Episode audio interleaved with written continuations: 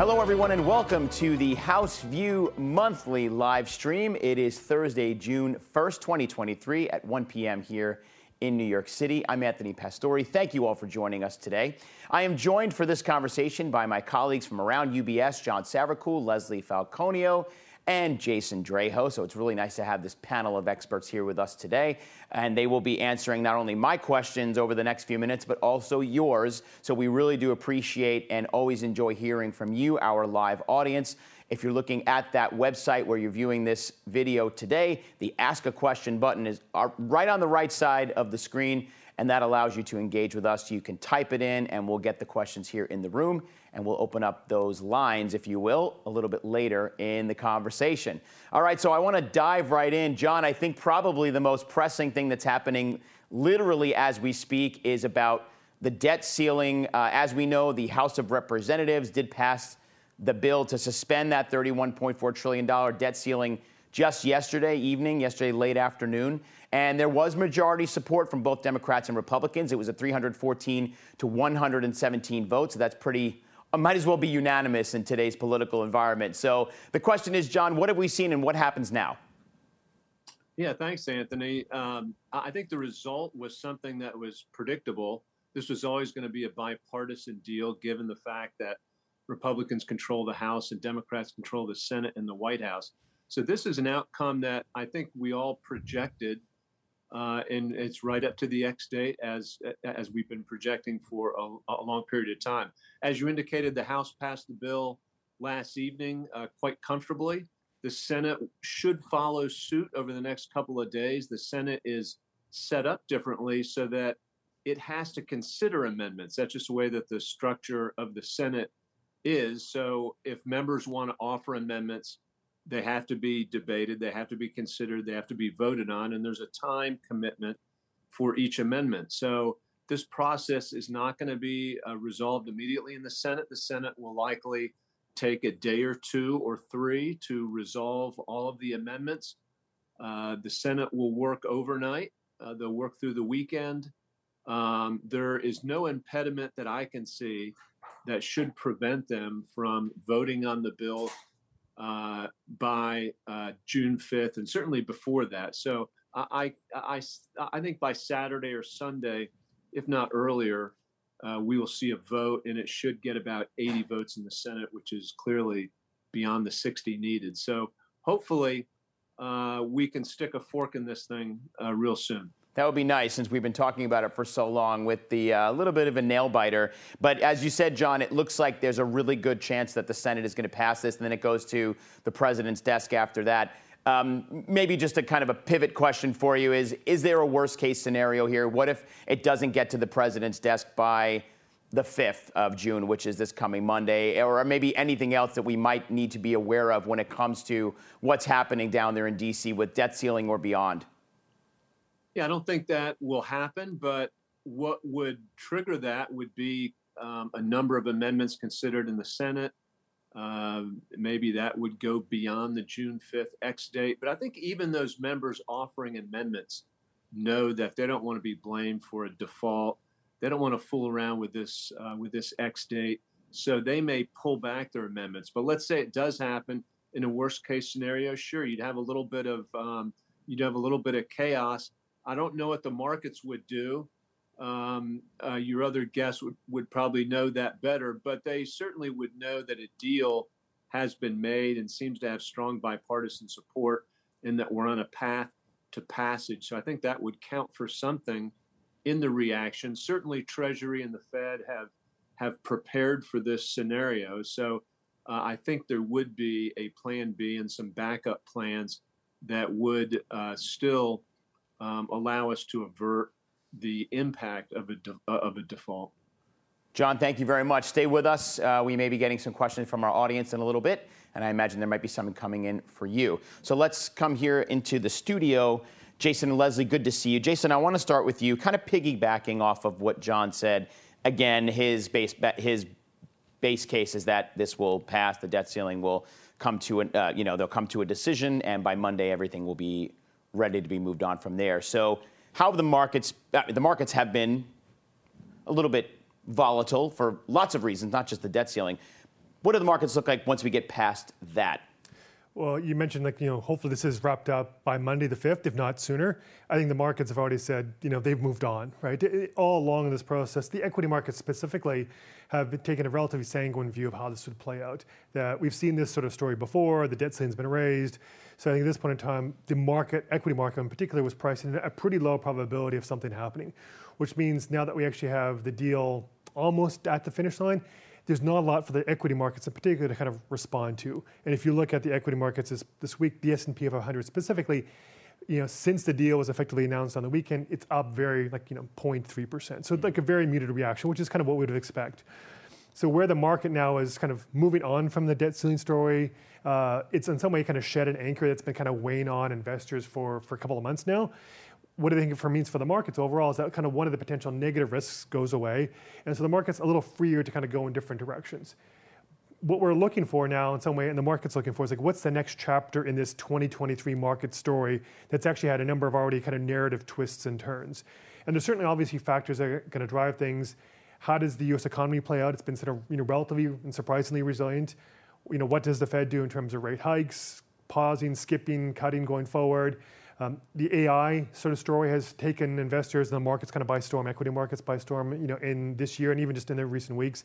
That continues to potentially be a driver. So there's a lot of things the market can focus on going forward. Without the debt ceiling, though, I think there's ways. I think the range of the way things can go is probably a little bit wider than it has been, where the, the, the risk is that this could be a real problem. So you think you think the Fed is the next big story? And by when I say the Fed, we're talking about everything that the Fed is looking at. So we've got a lot of economic data coming. We've got jobs numbers coming soon. Um, there's CPI. There's all these factors that the Fed is considering, PCE, all the inflationary data. Given that and what you're talking about, what do you expect the? Uh, and maybe let me back it up from the data we've recently seen and what expectations are for the next two weeks. What's the Fed going to do at the next meeting on the 14th of June? So there's actually going to be a lot of important data between now and the Fed. So we're going to get the, the May payrolls report Friday morning. We get the May CPI data. Those will be critical things that could tip the Fed one way or another. I think to put the, the Fed in context, we can go back to the early May when the Fed hiked rates. The signal they were implying was that they were probably at least on pause, and if they didn't hike in June, a good chance they were done entirely. Mm-hmm. That was the market expectation that the Fed's, you know, less than 10% chance they hike in June, and from there on, it's cutting later this year as we move forward this month, we've seen you know good economic data, you know job growth, and the growth data has been holding up. Inflation is still elevated. You take away the debt ceiling risk, banking stress has been relatively contained. So the economic fundamentals would suggest you know, maybe the Fed actually should hike. Uh, and now we have the market pricing in close to a third percent chance of a hike in June. If you add it up into July, it's about a 75% chance. Uh, I'd say where we kind of think of it is that if you look at what Jay Powell, the Fed chair, has said, a recent commentary suggested he's on like more cautious side, like let's see how this plays out. We've hiked a lot, almost implying without saying so, let's pause this meeting and then reassess going forward. Mm-hmm. Since he's probably the most influential, you know, you know, Fed member, that you know is a good indication of what where they're leaning. But this could also hinge a lot on what happens with the data. So by tomorrow this time, the story could be different, depends on the labor market data. And then right before the Fed meets, uh, which is like they'll decide on the 14th, on the 13th we get CPI data. If the economy is still running hot, you know, the market certainly is going to anticipate a higher probability of a, of a hike. And I think at that point it becomes almost kind of 50 50. Mm-hmm. Whether they do something in June, if not in June, then in, in July. Right. So the data is really going to drive in the next two weeks, but also the next two months what the Fed does. Well, Powell and the Fed have said they will remain data dependent, and that's exactly what that means. They're going to be watching every single reading that gets released um, and economists are all, you know, paying close attention as well, well, as we are. Well, the one thing I would just add is if the Fed does kind of avoid a hike this time, they also might want to signal that we could do more, meaning they will update their dot plot projections for the rest of this year. They'll update their economic projections for the rest of this year. So they may say, we didn't hike now, but we're projecting one more hike, or at least one more hike later mm-hmm. this year. So they could call it like a hawkish skip, if if that's the case. That's a, new terms seem to be coming out every single time there's a meeting. And and the dot plot for our audience members who are not familiar, it's literally a look at every single voting member and what they uh, the expectations are, where they think rates will be at the meetings. I'm probably simplifying that, but it's literally a bunch of dots on a chart. Yep. And you can kind of get an average. Usually they cluster together at some point where they end up. So thank you, Jason. Stay with us. Obviously, more coming. Um, and let's pivot over to Leslie Falconio, our resident fixed income expert here. Leslie, um, back to the debt ceiling for a second. We know that the debate that's been going on for a couple of weeks now has resulted in a rise in certain Treasury bill yields. Um, have they normalized at this point now that we expect that the deal will be done and we can move on from it? Yeah, I mean, they've, they've started to. For example, if you looked at something like the June 6 T bill, that reached a high of about 7%. Now it's about a 5.4%, you know, assumption that debt ceiling is now passed. Mm-hmm. However, that's just phase one. Now we, now we move on to phase two. And, you know, what phase two is, is about a rebuild of the cash you know, in the general account. For example, you know, part of the debt ceiling issue was the fact that the government was running out of cash. So if you look today, it's about 38 billion. They need to rebuild that, right? They also need to finance the deficit. So how do they do that? They do that by issuing T-bills, right, which is very commonplace. What is different this time around is not just the magnitude of the supply, but how quickly it's occurring. For example, if we look at something like from June to August, there's going to be a projected 1 trillion in T-bill issuance, that's a tremendous amount. If you mm-hmm. look at the pre-COVID timeframe, this is you know five or six times you'd see in a year. So it's to build up that cash, that buffer, also to pay for the deficit. Now, we're going to see a lot of headline risk in regards to part of this liquidity, whether or not this is liquidity drain. And there's no question that it will be a part liquidity drain. However, at the end of the day, when we think about the monetary and fiscal stimulus that, that we had gotten, you know, during the whole, you know, COVID era, there's still a lot of liquidity in the system. And we obviously need to watch what's happening with things such as the funding markets.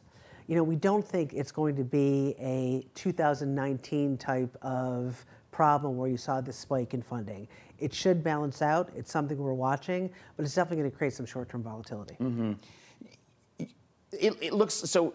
Let's assume that what we're talking about here with Jason talking about the Fed, that, and we're going to pivot to the Fed here for a second, is that we don't see that maybe the Fed will raise rates in June, but then they keep it unchanged through the rest of the year. Perhaps we don't see a pivot until sometime in 2024. How does this affect your medium to longer term view on, say, the 10 year Treasury benchmark? What do you expect yields might do based on what we're expecting to happen with the Fed?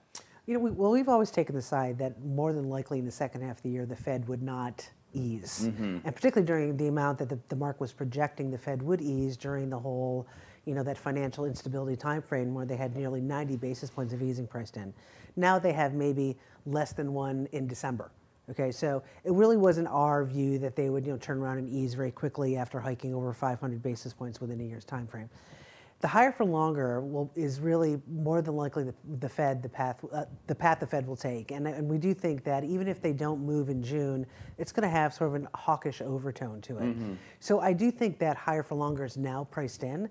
And although we've been, you know, leaning towards the increase opportunistically your interest rate risk, lock in yields, don't chase markets, right? There's no need to chase the markets, particularly given the volatility that we've seen this year in interest rates. So if in fact they're higher for longer, then we still think that by the end of the year, yields will trend down because the, the longer they stay at these levels, the more of a headwind it is to the consumer, right. the more of the headwind it is to corporations in terms of borrowing costs. And sooner or later, growth will definitely start to slow. We're just not seeing it right now in terms of labor market or inflation. But in 2024 is when probably the Fed will start really starting to ease. Yeah, we're still seeing those higher prices in grocery stores. You know, for Main Street America, they're still paying those higher prices when they go shopping. So yeah, we'll see how that goes. What did you call it, Jason? Hawkish light, hawkish. Hawkish skip. Hawkish, hawkish skip. yeah, skip write that down. hawkish light is a whole other story.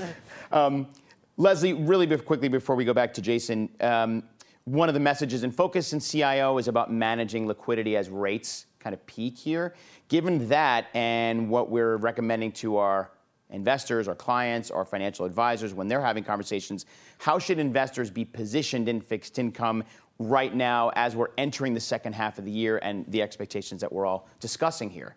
Yeah, I mean, this should be a year where, where investors are really locking in those yields. And, you know, basically just clipping that coupon. Right. Right. We're in an environment where you know we've, we've we saw the ten year go down to three and a quarter this year. Our year end expectation for the ten year yield is three and a quarter. So it's not as though we have we're assuming we're going to have this huge amount of price appreciation with large decline in yields.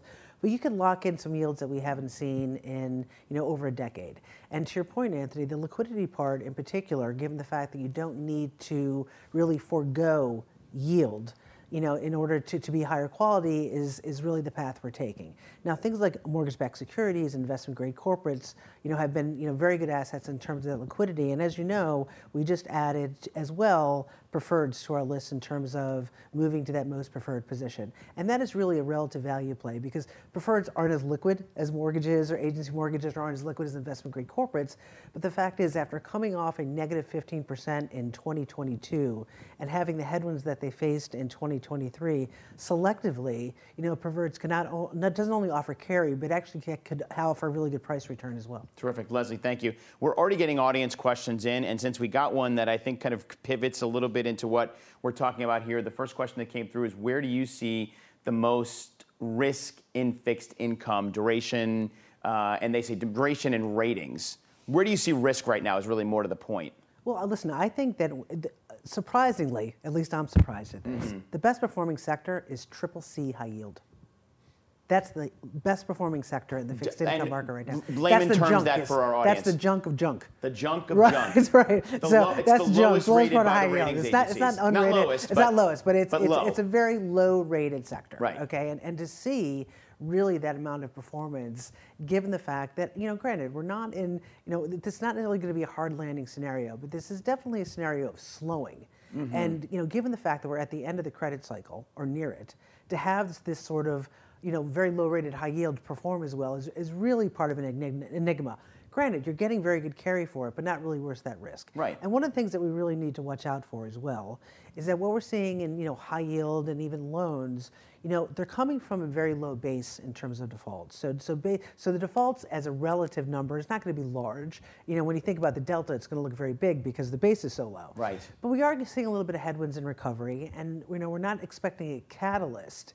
But given the fact how well the sector has performed, given where we are in the cycle, it's pretty surprising. Right. And for, for just kind of to clarification, when you're looking at a triple C rated bond, the rate that you're getting, the yield you're getting is higher because of the risk that you are potentially taking because of Absolutely. its lower quality. That's right. But there's obviously risk there. Not so far this year, but there will be. All right, right. Yeah, which is what you just said. Great. Leslie, thank you. Everybody, keep those questions coming in. We're already getting a few more. Jason, um, so Leslie and I have just been kind of going back and forth about what's going on in the fixed income side of the market. I already talked about the message and focus on managing liquidity as rates peak. That's one of the CIO messages and focus. There's another one about buy quality bonds, which Leslie and I have talked about on various shows here in the studio. Um, it's been the view in CIO that, um, that bonds offer a better risk reward uh, right now versus equities. Where do we stand? Where do you expect this to go? So, look, I think almost goes back to my opening comments regarding the market reaction, equity market reaction to the debt ceiling. Because all along we've thought the markets weren't pricing in much risk uh, of the debt ceiling. But it, frankly, they weren't pricing in, still aren't pricing in, I think, much risk of, let's say, a recession. Mm-hmm. So we'd kind of categorize it as the equity markets, US equities specifically, are pricing in a pretty high probability of a good or almost at a perfect landing for the US economy, meaning like no recession, soft landing, things kind of go smoothly without any real like turbulence or bumps in the road, which could happen but if it does happen, it means it's already kind of reflected, which if that's the case, it's only kind of downhill from there in terms of where equities could go. And that's why kind of the thought of buy quality bonds, because you can buy high quality bonds that get a yield of like say five and a half percent or close to it on investment grade corporate bonds versus and get a pretty decent return there versus buying equities where you may get limited upside and some significant downside. Mm-hmm. So I think that framework still holds given what, what the equity markets are, are pricing. But another key message and focus we've had is also like diversify beyond the U.S. and growth. Because when we look at the broad index, the S&P of 100, it sort of masks a more complicated story going on, you know, beneath the surface. This year has really been a story of about seven stocks in the US, seven mega cap stocks. Most of them are household names. The one that isn't, Nvidia, has done very well on the back of the AI kind of you know story driving things higher. If you take those seven stocks, they account for more than 100% of the return for the S&P 500 this year, which is up about 10%. percent mm hmm You can just look at, at you know, the tech sector up 30 plus percent, the communication services sector that has Google and Facebook or, or Meta, the dominant you know, companies, again, also up close to 30%. Growth stocks are up 20%. You take value stocks, they're basically flat. Mm-hmm. Small cap stocks flat, which is interesting given Leslie's comment about triple Cs, because triple Cs and small caps are riskier bonds and small cap stocks tend to do well together. So it's really been a very narrow story in the markets this year, which is also a reason why some people are concerned. Narrow leadership. This is not a great story for U.S. equities overall. Mm-hmm. It does mean also that U.S. large cap growth stocks are expensive. So when you think about all these things, well, there's other opportunities out there to think about diversifying your portfolio, including you know value stocks that have underperformed this year. Looking outside of the U.S., like emerging markets, you know, not down, but certainly just looks poor relative to how these growth stocks have done.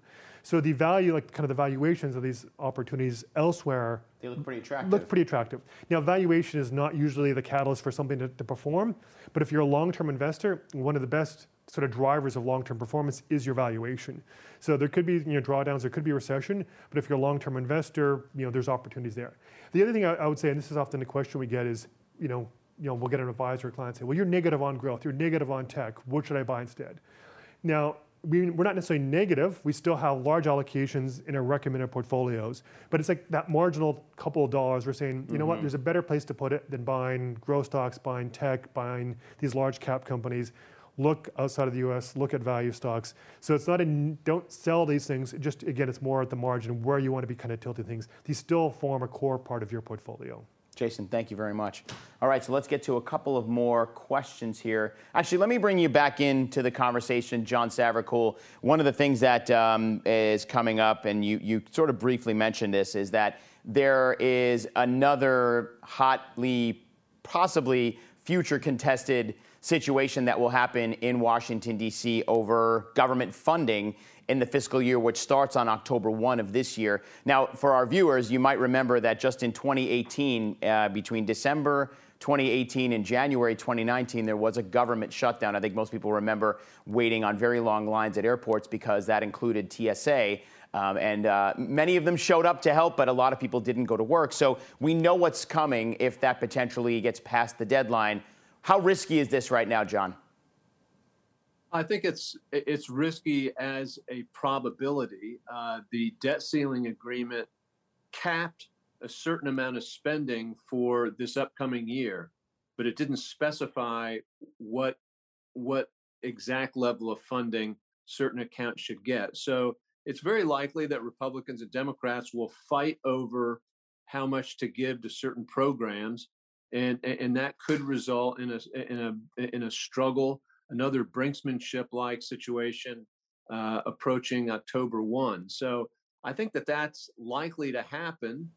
Um, we are in a divided government. This is this is what happens when uh, people disagree vehemently.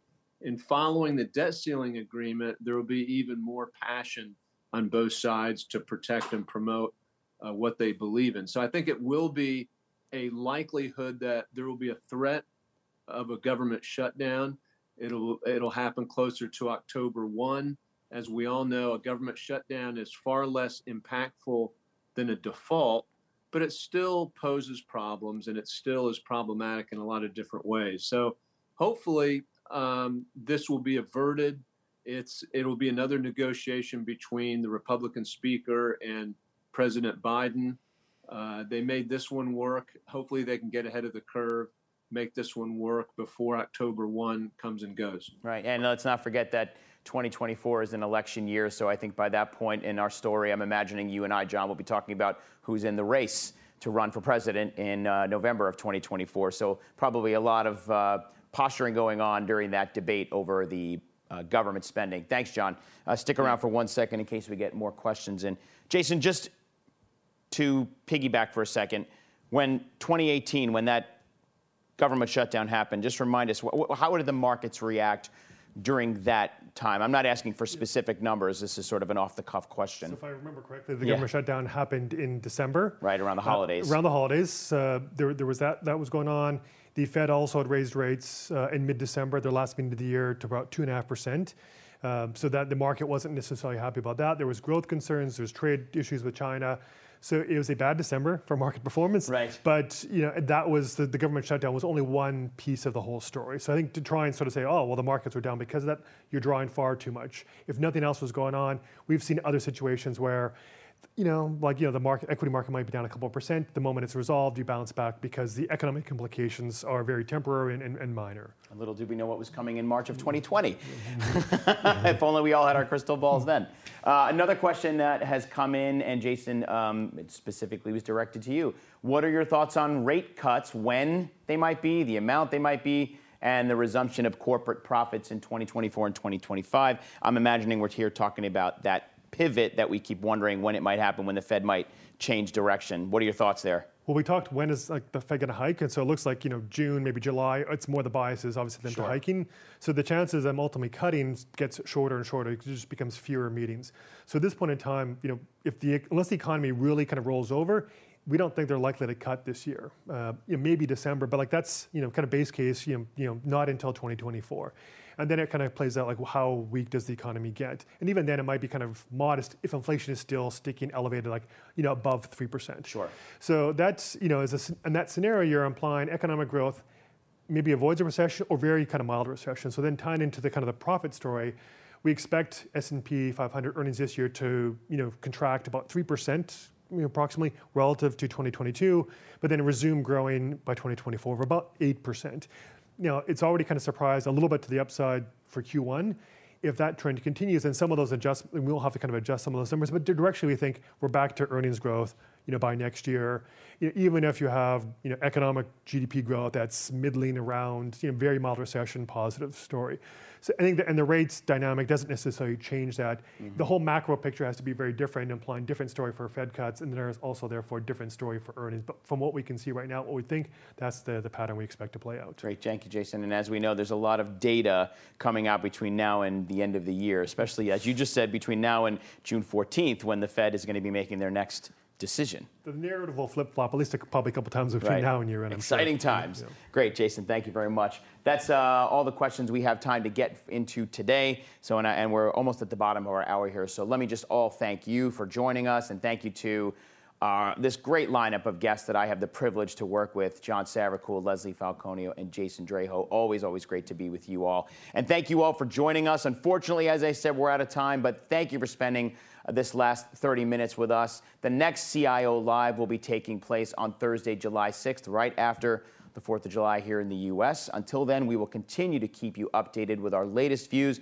through our House View publications, the CIO alerts, and more. We've got podcasts and videos as well, so you can check those all out at our website, ubs.com forward slash views. And as always, we encourage you to continue this conversation with your financial advisor. From New York City, I'm Anthony Pastore. Thanks for joining us, everybody. We'll see you next month. Have a great day. UBS Chief Investment Office's investment views are prepared and published by the global wealth management business of UBS AG or its affiliate, UBS. This material has no regard to the specific investment objectives, financial situation, or particular needs of any specific recipient and is published for informational purposes only. As a firm providing wealth management services to clients globally, UBS AG and its subsidiaries offer both investment advisory services and brokerage services. Investment advisory services and brokerage services are separate and distinct, differ in material ways, and are governed by different laws and separate arrangements. In the USA, UBS Financial Services Inc. is a subsidiary of UBS AG and a member of FINRA SIPC. For information, please visit our website at ubs.com forward slash working with us. For a full legal disclaimer applicable to the independent investment views produced by UBS, please visit our website at ubs.com forward slash CIO dash disclaimer.